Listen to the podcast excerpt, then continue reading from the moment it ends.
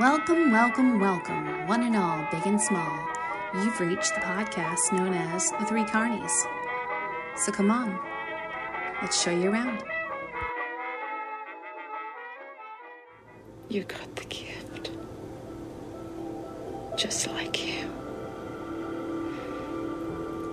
You might not see it as a gift. Probably think it's more of a curse. Fact is, it's both.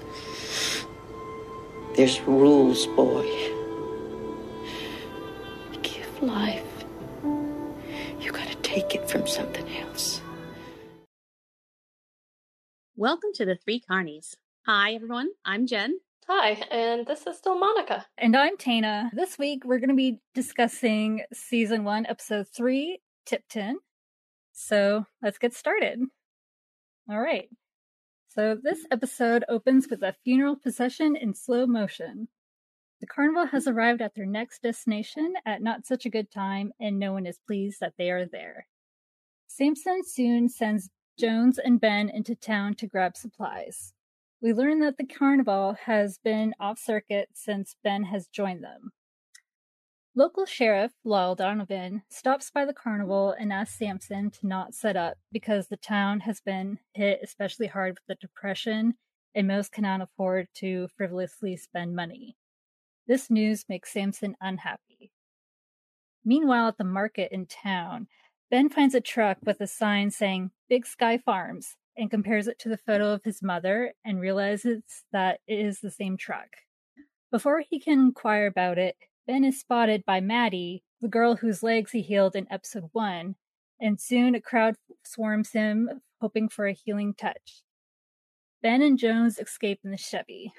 So, what did you guys think of the beginning of the episode? Do you think there's any significance for it starting in slow motion at all? I don't know if significance, but more like it set an emotional tone. They were all dirty and sad and just you you could see the mourning on their face. And and see, as far as the episode goes, the slow motion is the one thing I didn't like. The music started off and I was all into it. And the slow motion bit for me contrasted with the gravity of the scene and the Mm. music. Like I just it didn't it wasn't harmonious for me. Mm. I would have preferred either them do it like how they've done previously when they're showing up and people are down and out because it's like the ambient noises that they have and the focus is more on the environment and I, I get why the slow motion was there to have that contrasting like when everyone is really upset and just completely drained and then you see the carnival roll in but not with the oh look it's a carnival. It's this like what kind of vibe? So that just didn't hit me with a positive. Did you guys like the jonesy and ben exchange in the car? Or truck i should say. I'll say I was when Samson was like, Ben, you go with Jonesy. I was like, ooh, Samson's trying to do friend matchmaker. Like he was clearly trying to like, all right, I'm gonna stick them in a small car so they start getting along because this is annoying. Yeah, I when I saw that, it what's really great about that is Jonesy clearly has a bone to pick with him, and Ben's just oblivious. He's there and he's looking at the road. He just doesn't have a vague idea of why Jonesy might not like him so much. Yeah. Yeah, I Does- wrote down involvement with Ben. The carnival's involvement with Ben has put like uncertainty oh. onto things, and then Jonesy feels like he's on shaky ground, so he doesn't know where things stand anymore. Probably partially why he doesn't like him. Yeah, and I think it makes sense that Ben is oblivious because Ben's never seen Jonesy fawn over Sophie. He has no idea that Jonesy has a crush on this person who's talking to him that he's getting to be buddies with. Yeah. It was it was a good scene to to be following the last episode where there was the collapse of Sophie's mother and it, that sense of protectiveness emerged from Jonesy along with the feelings that he had for her. I thought it, it played true to what we know about those characters right now. For either of you guys, did that it, it's and it's weird because it was some it was just like a very brief piece of uh a scene that stuck out to me. But when they've got to town and you see that mother and child just sitting on the porch, did that stand out to you guys as anything? Yeah, it's another parent with a sick child, kind of reversal of maybe Ben and his mother. There's this mother taking care of this sick child, or I assumed was sick. He might have just been hungry and tired. It stood out to me because of the mm. just complete apathy, the, the just they're done. They weren't going anywhere. They weren't trying to go anywhere. They were sitting on the porch with no purpose. And it was this piece that was still when everything was very busy. And it, it just struck a chord with me when I watched it. I also had this thought that as they're fleeing that area, that maybe Ben isn't used to being touched. And that Mm, may have given him more panic than the average person. Oh no, he's not used to being touched at all. like even his mother was like, "Stay away, don't touch me." His whole life. So like, so that was basically his worst nightmare. oh yeah, I thought it was interesting how everyone just believed this mother. And especially since, so I looked at the different distance between Milfay, Oklahoma and Tipton, Oklahoma, and it's 212 miles. So they're not going to travel that long to just get groceries. They must live there now. And the t- other townspeople wouldn't have seen this girl being crippled or at least this is my guess. Like my conjecture is okay, they must have moved here because all their crops died because of Ben healing this little girl. And they all Mhm. just took it in face value, which I don't know whether it was that was just them doing that to move the plot and kind of a plot hole or whether it's everyone's just so desperate they'll grab onto any sort of chance on getting their troubles healed. I also think they're just that desperate. They seem to be going out of the way to show us how not well off this town is. Even the sheriff is coming over, is saying, "Don't bother setting up because no one has money to spend." I thought the woman she was with was her grandmother. Mhm. And my theory was maybe because the family was hard up, they sent the kids to go live elsewhere while they figured out how to restore their fortunes in a way. I don't know. All right. This is the opening service for Justin's new Dignity Ministry, and there is much joy. Justin gives a sermon which criticizes those who oppose the new ministry, but praises the migrants for their endurance and unrelenting faith. Afterward, Justin is approached by two councilmen who insist on meeting with, the, with him the following day. And what do you guys think of uh, the new ministry? What stood out to me the most was Iris cheering on her brother slash crush. Completely reminded me of a girl in high school in a football stand cheering on the team captain that she has a crush on. Like it was like, oh my god, yay! And so wide eyed and yeah. I felt that whole scene was just a circling of feelings. So you had Iris looking super happy, cheering her brother on, and then you had the worshippers like, someone's noticing us? And Justin is, yes, you're all less than me. Let me tell you about the the fury. And it felt more like recruiting followers from himself and less about God. Mhm. And he was so happy. He was like, Oh, yes, they are thinking I'm amazing because I am amazing. And then I was like, You certainly are. so dreamy. yeah. Sign my yearbook. oh, goodness. Yeah. So I, that's what I felt like. And I didn't notice the name of the ministry before watching this, like doing the rewatch. And Dignity Ministry. I feel like, I, I don't know, that it might be a kind of a dig or maybe it's just like the bait of do you want dignity come on down it just it's set it seemed like a weird name for a church but then again former brothel is a weird location for a church. So Mhm. there's that. Yeah, I also wrote down that the councilmen coming to Justin afterward reflect what is happening at the carnival when they're being ordered to sh- to shut down. They're like, "Yeah, we need to talk to you." Dun dun. So, just highlights similar things are happening between both uh, plots. Jones and Ben arrive back at the carnival. Jones runs over to Samson, all excited, telling him about the commotion at the market. Samson curtly informs him that they've been ordered to shut down. Jones looks at looks to Ben with a twinkle in his eye. He has a plan. Next thing we know, Samson is seated in the office of the local church, informing the Reverend that they are not a carnival anymore, but a revival show and healer.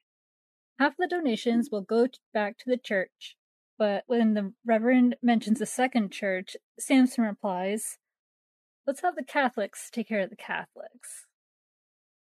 so, so, what do you guys think of this idea? The initial thought, I well, actually, I have two things. One for the episode and one for like life. Jonesy is smart and in Mhm. a street smart kind of way. I thought that was nice to see the new component. But that bit where he's talking to Samson, where Samson goes, he went from being a sport to a son of a bitch. I feel like I have to use in my life now. I just thought that was really clever. Man, no one in the show is on the up and up. Not no one, but no ministers or preachers are totally on the up and up. Everyone's for sale, which I don't fault anyone for or judge because it's just such desperate times. Yeah.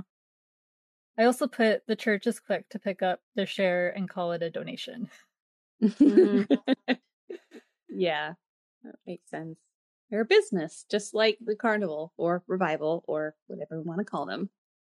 So the 10 and 1 is now dressed up as a revival. Lyle Donovan is angry that the carnival is still putting on a show, but relents when the Reverend walks by and speaks highly of the revival. Backstage, Lila is prepping Ben for the show. Ruthie, Gabriel, and Samson come by and are stopped when they see that Ben looks like someone familiar. Ben tries to back out of the show, but Samson tells him that's not an option. Benjamin St. John. Does he look like someone familiar? No. Considering the pictures we've already seen, it doesn't look like the person in the picture at all, or the dreams. No, not But Scudder or Valentino. That whole bit where uh, they get this go ahead and then you see patrons coming in. Just how amazing everybody is. They're going from a carnival to a revival cooch girls wearing super nice dresses and the artwork they did about benjamin st john i'm like they did that in a day? That's amazing. I know, I thought that too. that exchange between samson and the sheriff where he's quick to cite the lord but in reality going or the bill of rights he knows where the loopholes are and when they're not and i yeah he's just a smart guy He Yeah. is so smug. he really is i i like the line though never heard an honest man use the word legit and i was like yeah he does have a point yeah, yeah. I wrote down, uh, "Touche, Lyle, touche." the victory is yours but the battle is mine yes All right. On stage, Stumpy is riling up the crowd. He clearly has great showmanship skills. Ben stumbles onto the stage and Stumpy selects a member of the audience to be healed. He picks a woman in a wheelchair at the back of the tent and she is brought onto the stage. Ben looks panicked. Before he lays his hands on the woman, her face pokes through the hood, revealing herself to be Ruthie, and he calms down some. This is a con. The crowd goes wild when she finally stands up and walks across the stage. yeah, in this scene, Ben is so sweaty, and not in the sweaty that I usually like. the sweaty clammy oh my god what am i doing up here kind of way yeah. yeah Yeah. oh i liked stumpy selling god i thought it was amazing hmm i my notes actually said he sells god as well as cooch how about that was he an actor Yeah, I wrote, come for Benjamin St. John, stay for brother Lazarus Dubois. yeah, in the whole bit, like, so you have him being really nervous, and then after the big what to do about Benjamin St. John, and the, I did think them chanting Jesus was a little cheesy, but then I was like, that's probably the only thing like Stumpy knows. Mhm. like he doesn't have a prayer in his head. Yeah. And the I put if people could be cartoons, Samson had like dollar signs in his eyes. And we put Yeah. yeah. I, I think the good thing about them chanting Jesus was that I was amused by Samson's tone was more like Jesus versus Jesus, Jesus. Yeah. Yeah. He was like, Well, how about that? Cha-ching, cha-ching, cha-ching. Yeah. Yeah. And uh how he Samson is so smart because he immediately picked up that putting Ben in that tuxedo was um Lodz's idea. And Lodz just sat there smirking. Like, I don't know what you're talking about. I'm just an innocent blind man trying to take in the word of God.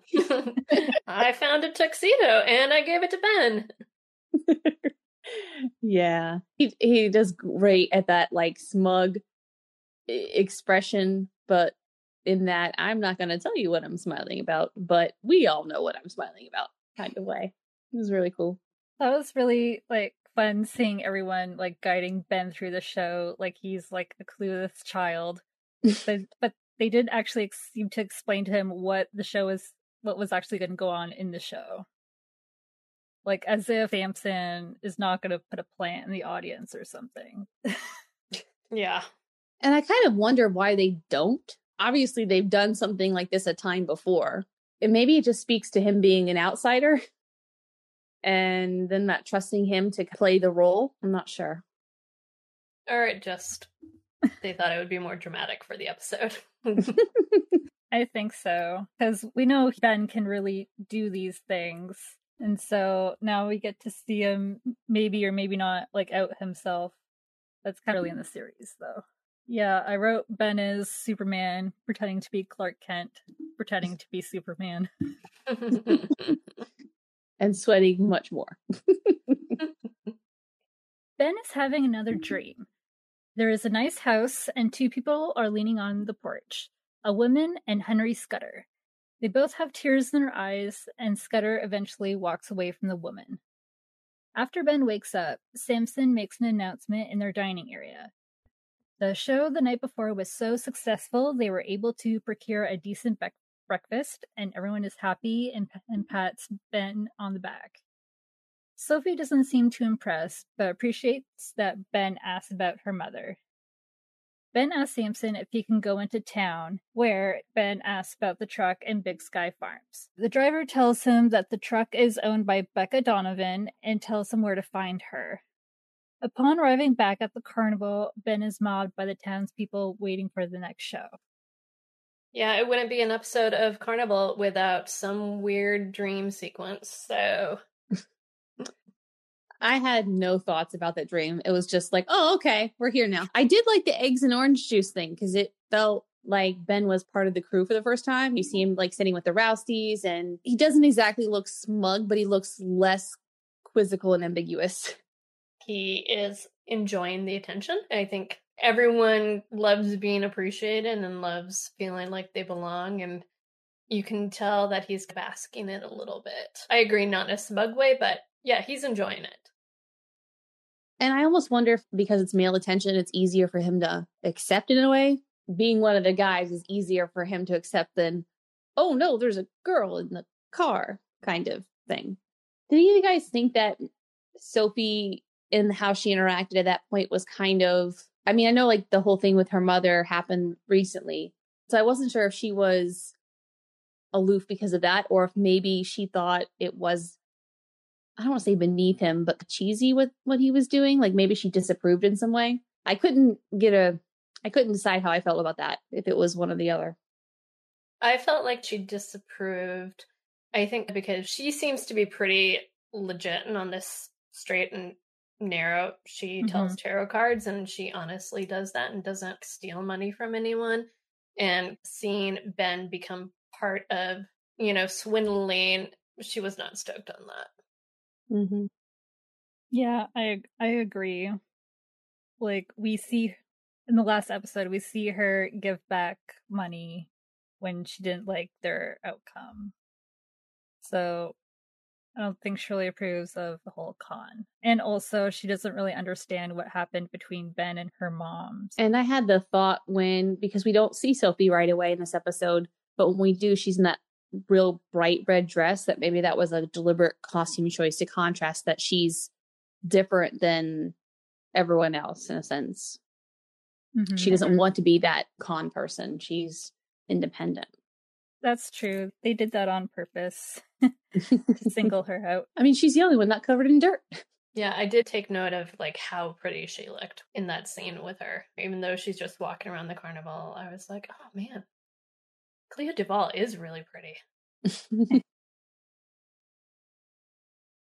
I think this scene also showed how big of a deal it was getting eggs and bacon. Yeah, they went 40 miles out of their way, which has to be like seem much longer back then than today. the cars didn't go that fast. Maybe two hours of a drive just for that. That must have been a really big score they had.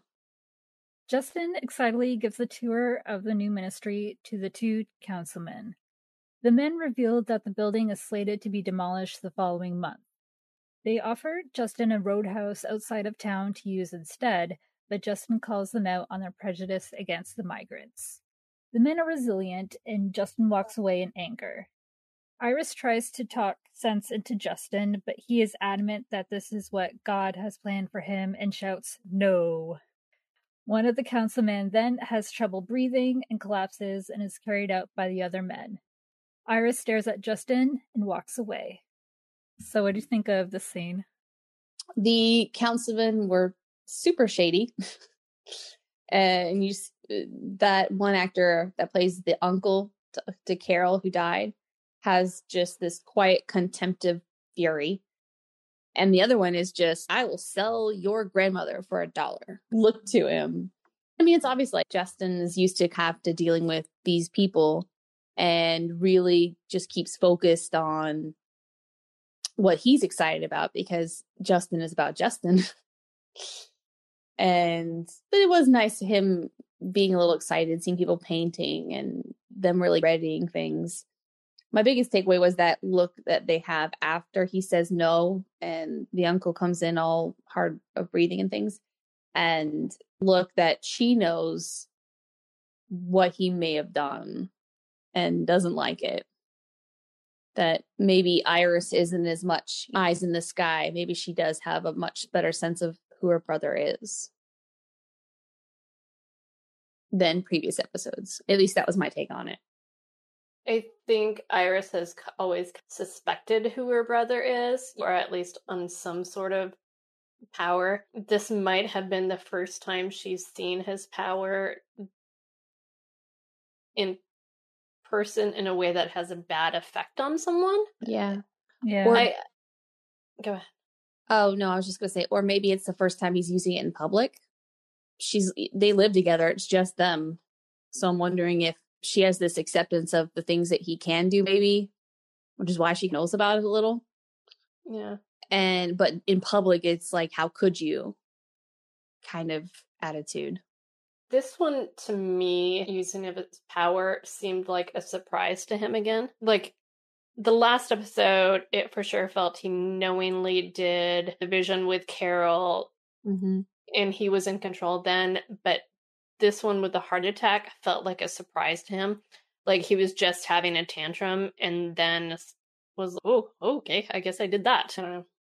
What was your thoughts? I kind of wonder he got this building as a donation from Carol, who also is a councilman. Why didn't Carol tell him that this was going to be demolished soon anyway? I thought that was weird. Oh, see, I took it as if they just did a, oh, you can't have this kind of thing. They just didn't like what he wanted to do. And they created this Ah. problem. I mean, I don't know if I'm right, but that's what I uh, had thought was what they're trying to do. oh, that could be. That's what I guessed. I would guess like it was slated for demolish, but Carol just kept paying off the other council members. They mentioned that it's been kept being punted. And then they were like, okay, we got to get this ministry out of there. So let's bring this demolishment. That's a good point, Monica, because as Carol died, the and the brothel shut down, they're not getting their pockets lined anymore. Yeah. And so what will be the point of them having it anyway? Yeah, that makes a lot of sense. Because generally, like homeless shelters and like halfway houses and things of the like are in poor neighborhoods. Generally, because people don't really want to see them every day. Mm-hmm. I did like the uh, little mini showdown between the one councilman, the uncle, and Justin, because Justin does not like anyone talking down to him, and that guy was done being quiet after a minute. So I just thought that the acting piece of it between the two actors, the with what the words they had to say, and what they were able to do with just a very little bit of direction. Yeah. Mm-hmm. Subtly vying for alpha male. Yes. I also noted that at this point in the series, it's clear that Justin is the bad one, as all he's been able to do is uh, destroy things, and then all that Ben's been able to do is create things, change things, heal things. Yeah. That's true. I, I will say Ben doesn't create, he more transfers. So he also kills things. Yeah. Yeah. And it seems like Ben is more externally motivated and Justin's internally. Justin is, I have this vision and it was given to me because I'm chosen. And Ben's all like, I don't want this business. And so I think one is more the humble versus the conceited. Yeah.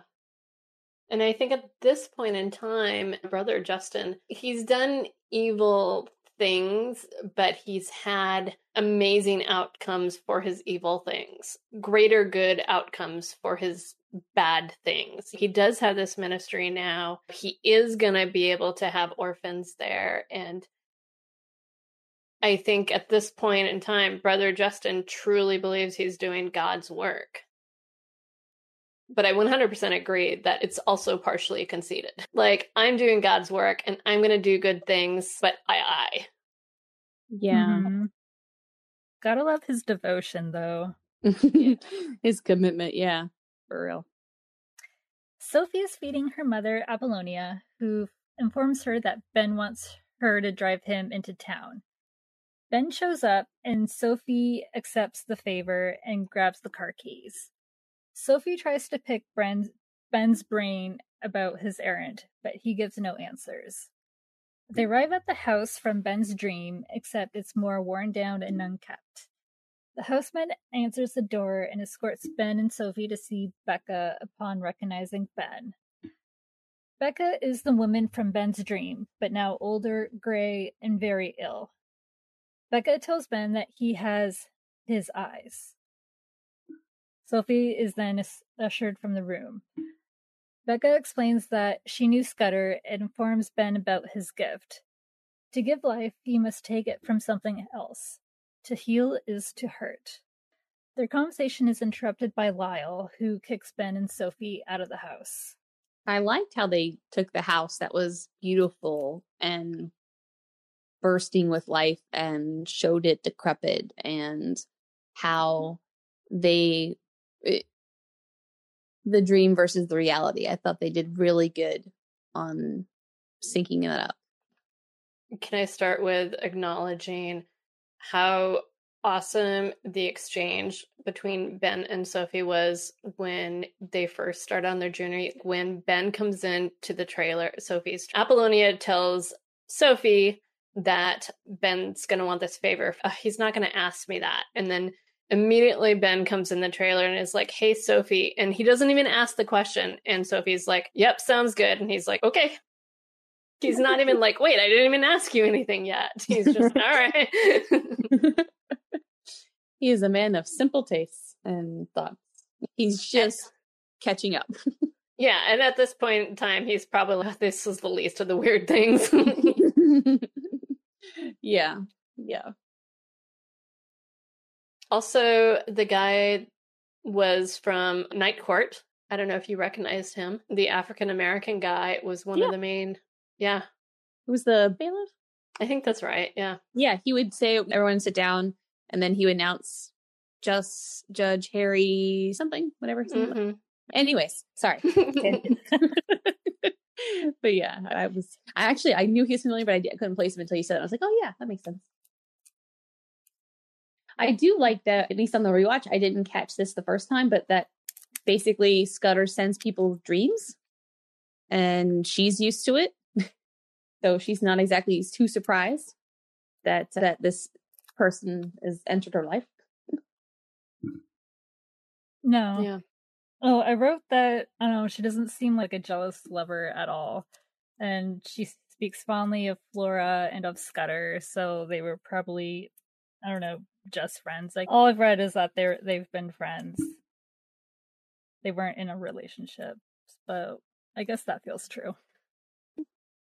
he has that super cash like attitude with the whole coins and the knuckle thing while she cries so close but something And on another note, I wrote about Ben and Sophie in the truck. If you're gonna ask someone to inconvenience themselves for you, they need a better explanation than don't ask. yeah we Yeah. see their personalities clash there my note on that Yeah. was sophie digs and ben does not like it Yeah, I also wrote Sophie is so nosy and Ben is a bad liar. he is the only person she doesn't know it, it makes sense she's got her psychic mother and everyone else she's known her whole life and ben is the thorn in her side like the person that she doesn't quite have figured out and he's not helping Yeah. And it's also probably a really long, boring drive. You know, they yeah they didn't have podcasts back then. Okay. Sophie is asking too many questions that Ben doesn't have answers for. She pulls over the truck and Ben gets out when she calls him a liar. She tries to run him down, but he dodges away and calls her a name, and she invites him back into the car. He refuses and sits on the side of the road and pouts. Sophie pouts in the truck. Ben is clearly late for the next performance, so Samson decides to dress up Schmidt as the healer. Night falls, and Ben and Sophie are still pouting, but finally reach a compromise. I think one of the things I like about Ben as a character is that he's a human and not perfect. And you can tell he's a young guy because he's immature and selfish sometimes. And it was really rude for him not to be even polite to Sophie or to give her something. He's just got this wall up. And the fact that, you know, she tries to run him over when he calls her a I, I don't quite remember if it was dumb bitch or crazy bitch Crazy but damn bitch.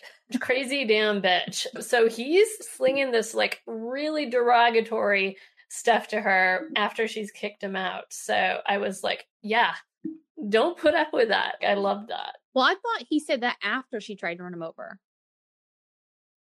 Oh i am thinking Yeah. of when she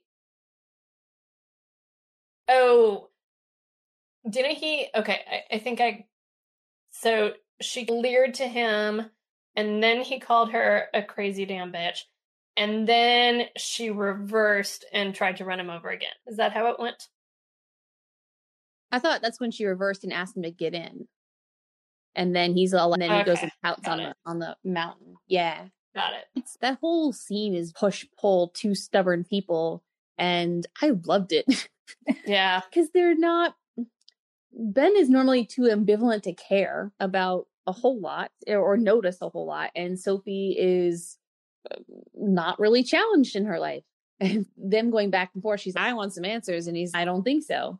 And she's like, fine. And, and just does that get out business. And she's angry and she takes it out on him. And eh, Ben jumps back, which again, she's not used to someone jumping back. And then they have that standoff with her on the one and him on the other. And they both look just immature. um, I don't know how to say that in a nicer way. yeah they look like children pouting yes. I wrote, This is not a productive use of your time, children. yeah. Yeah. and it took them so long to come up with this little compromise. Oh my god. yeah. Yeah, and it wasn't even it wasn't even resolving the argument. She was just like, "Okay, I'm going to give this nugget and just break the silence and how can I do that without actually saying I'm sorry or putting myself out there?" Like, "Oh, do you, can I have a cigarette?" And he's, "Oh, can I drive?" I kind of feel like when she puts that uh, that, that out there, that right there, right before she has that little smile and laugh, like maybe she realizes he just doesn't get it. He is not on whatever wavelength she is. I think she was like, "Oh God, we're being ridiculous. We've been sitting out here for hours. I'm going to give him this olive olive branch." Probably just wanted to go home at that point. Yeah. All right, last bit. At that night's performance, Schmidt is standing in as the healer, and Stumpy is carrying on. When Stumpy asks, he picks his daughter, Dora Mae. But before they can start the healing, Lyle interrupts the show and insists that the healer heals his mother, Becca, instead. Lyle then realizes that the healer on stage is not Ben and demands to see him. Ben conveniently arrives just in time and walks towards the stage and asks Becca to be set down. Ben tells her that he wants to know the rules of his gift, and then asks Lyle to stand back. Carnival members look on curiously. Ben attempts to lay his hands on Becca, but she refuses to be healed. He asks her where Scudder traveled to after he left. She whispers, Babylon, and passes away. the room is stunned. Afterward, the carnival is packing up, getting ready to leave. Samson questions Ben on what his plan was if she didn't refuse the healing. Ben does not reply. Samson condemns him to grunt work indefinitely and joins Jones in the lead truck. Jones asks Samson where they are headed next, and Samson tells him Babylon. The episode ends with a sense of foreboding. Jesus Christ on a bicycle. I thought they had amazing acting all around. You had Stumpy doing blah blah blah, love on God, and then you had all the people who are like genuinely looking like they're drinking in every word he says. And Dora Mae in her thing, I was like, everyone in the family's a good actor. Um, Mhm. Mm-hmm. and in those jeans. yeah, and then my heart just broke seeing the sheriff carrying his mother and Ugh. that desperation. Like s- even Samson, hard ass Samson, was moved. Like that's doesn't happen. And I put that one things I noted was that Lodz looked excited. Ooh, are we going to are we gonna see it? He's just excited for Ben. Mhm. Oh yeah, he's ready. Yeah, he's on the edge of his seat. And I don't know, yeah, it was heartbreaking and and beautiful. Whereas we just came from this kind of playful immaturity. And I just thought they drove home the whole cost of life as he's looking in the crowd. Is it going to be that person or this person? You Yeah, know? telling everyone to stand back. And yeah, this is, I don't know if I can count how many times I've seen this now. Like maybe this might be the fifth or something through the years. And I still felt so tense in those moments with the music and everyone else in the show on their edge of the seat. I was on the edge of my seat. Especially when Lyle comes in and interrupts the show. And he's heal my mother, and then it looks at Stumpy and Samson and Jones, and they just have this oh shit look on their face. And then you, then you just get like a drop in your stomach. You're like, oh no, how's this gonna work? Yeah. And I appreciated how they how long they took from when Lyle put his mother down to her saying no. They didn't rush that. They stayed on that moment. And I think that helped build that tension. Absolutely. Before we had seen people act really well, it, like in the show, the characters acting in this, I'm sick and heal me and that kind of thing. But when looking at her mother or his mother, it felt like this is actually the real deal. It's not inspirational, it's heartbreaking. Yeah. And I think, unlike Ben's mother, who thinks it's evil, she knows the cost to it.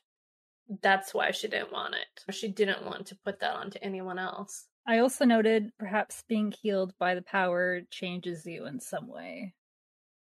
Oh. Maybe she knows there's another effect to it too. Mm, yeah. Could be. Maybe that's why that little girl traveled 200 miles. Maybe that, Maybe.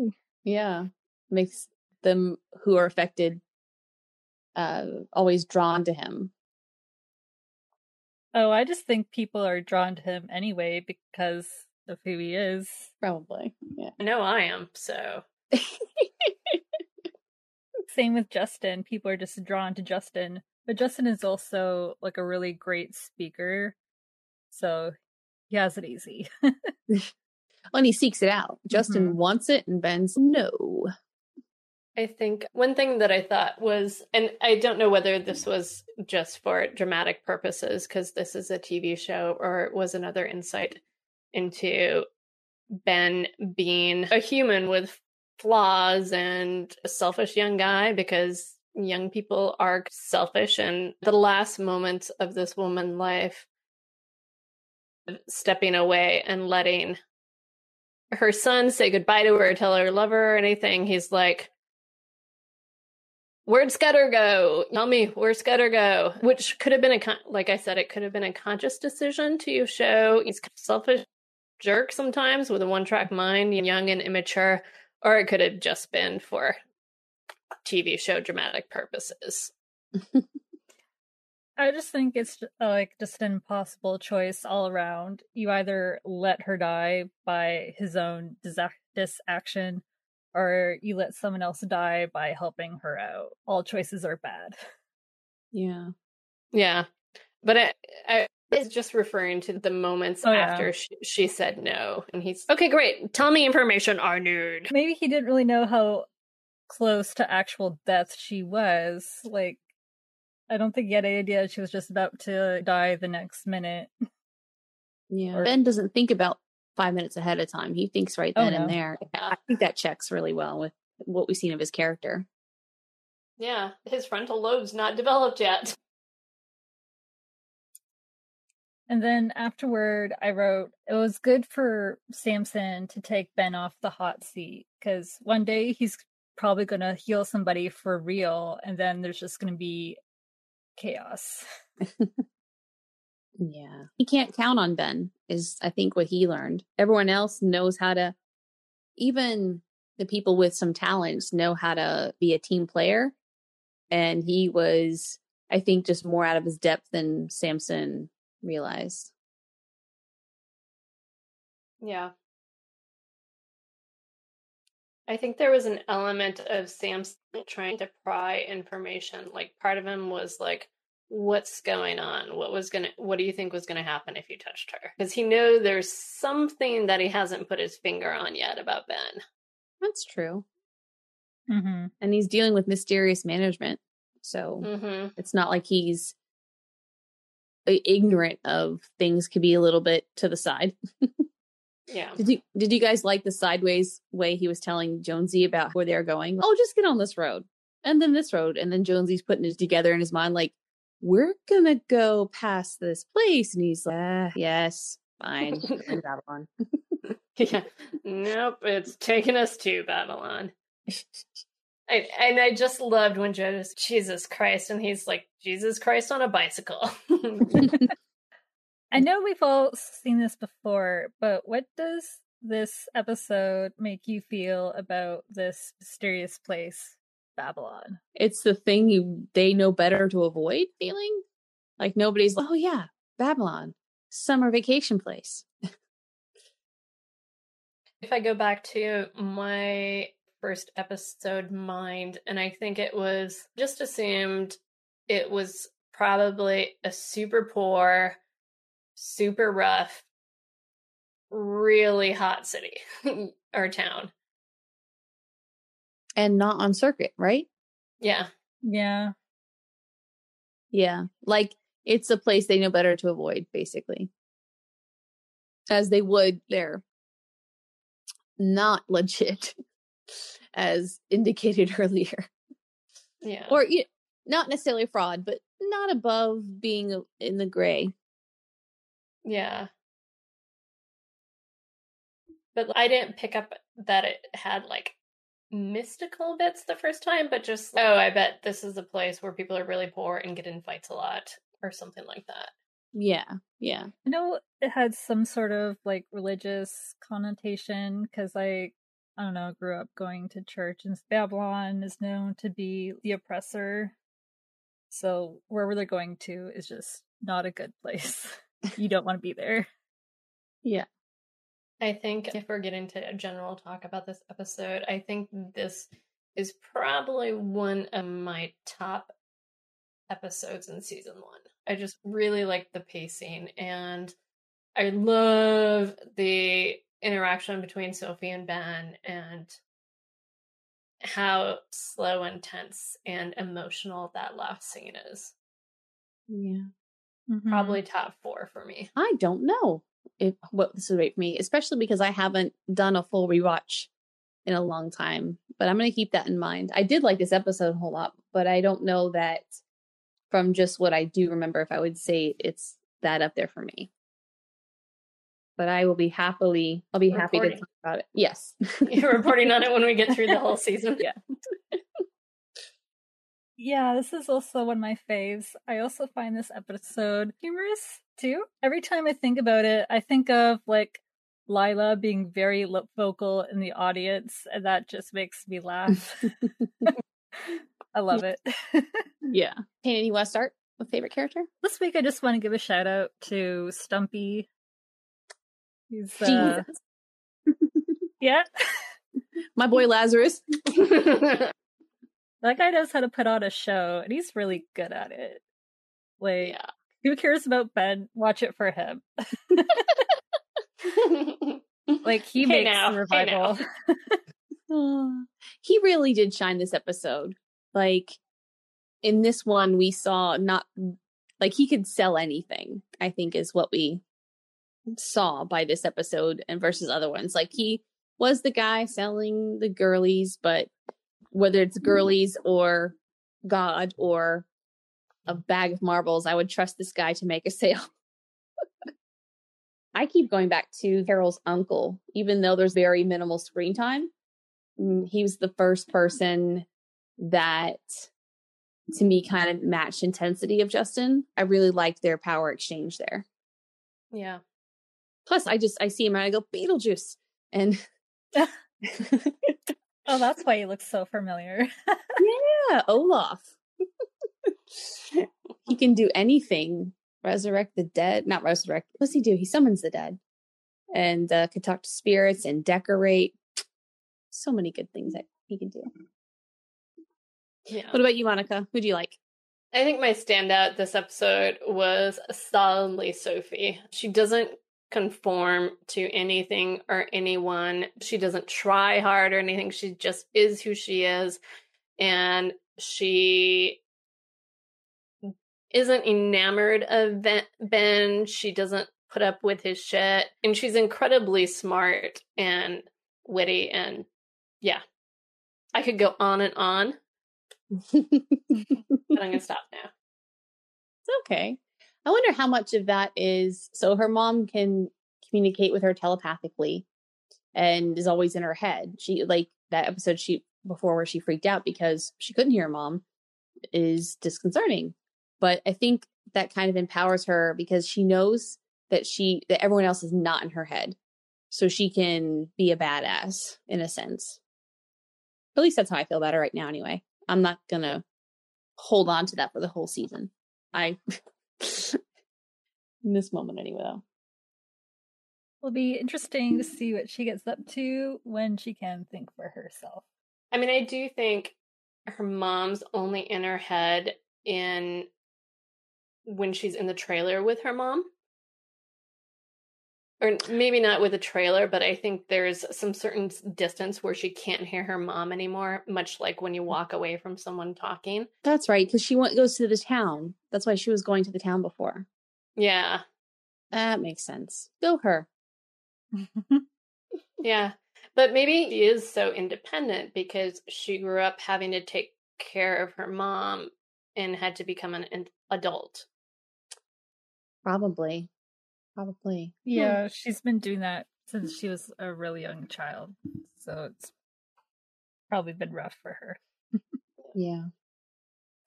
So thanks everyone for spending another hour and some change with the three carnies. I'm one third of the carnies, Monica. And I'm Jen. And I'm Tana. Thanks for listening to our episode. Hope you enjoyed. And stay tuned for our next one where we discuss uh, season one, episode four, Black Blizzard. Bye.